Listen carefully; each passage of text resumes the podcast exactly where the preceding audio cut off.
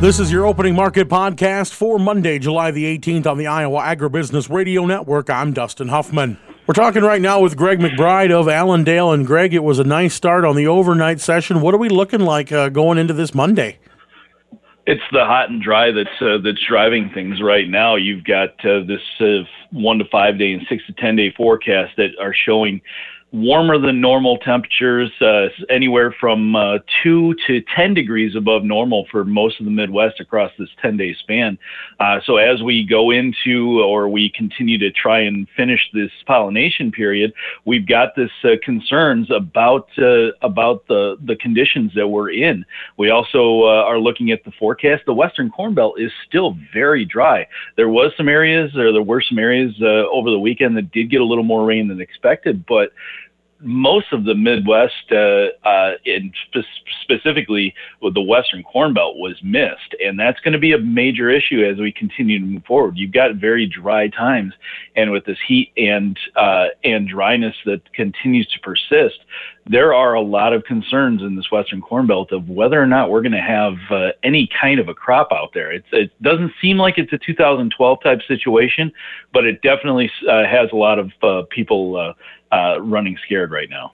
Well, it's interesting. I've been seeing, you know, reports on social media from farmers that are saying that they're having to make decisions on how hard they're running their pivots anymore, not because they don't want to or it's not going to help the corn. It's just the fact that uh, where they're tapping that water from, it's getting more and more scarce yeah, they can't keep up with it. That's I've been hearing the same thing, and that is a uh, a big issue, and that's something that we uh, we will continue to monitor. And and the the underlying uh, thing that we'll continue to watch is not necessarily in this corn, even though that is a big deal.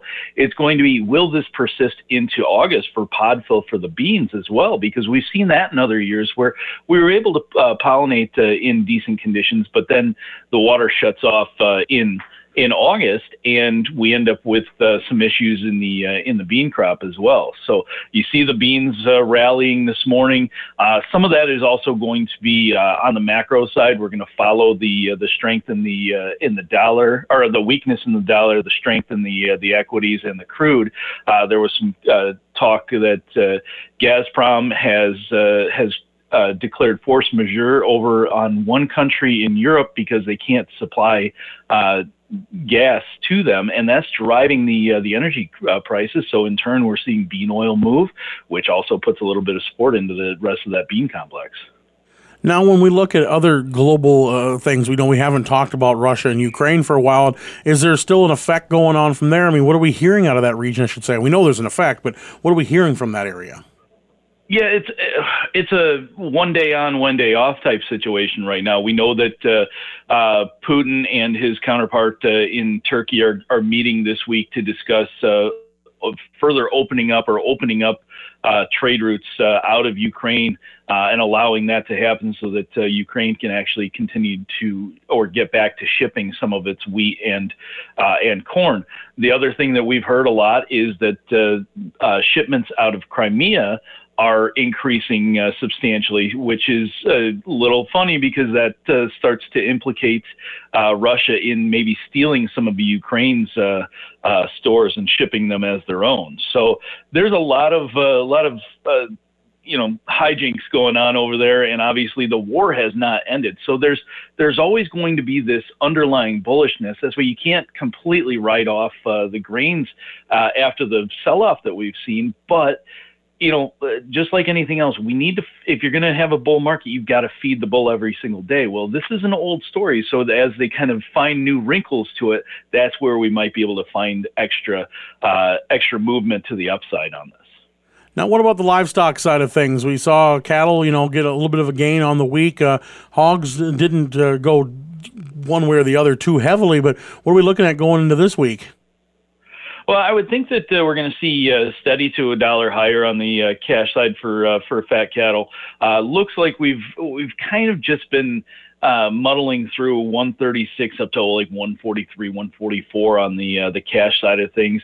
Uh, feeders did catch a nice uh, breakout uh, last week, and then they they took a, uh, quite a bit of it off to close out the week. So they almost almost really didn't go anywhere after it was all said and done. Hogs are the same way. We will continue to obviously watch that that heat because that can stress these these animals out there, especially in the in the western corn belt, Iowa, Nebraska, and Kansas. Uh, if you, you bring in 10 degree above uh, normal heat, that is going to to weigh things down a little bit.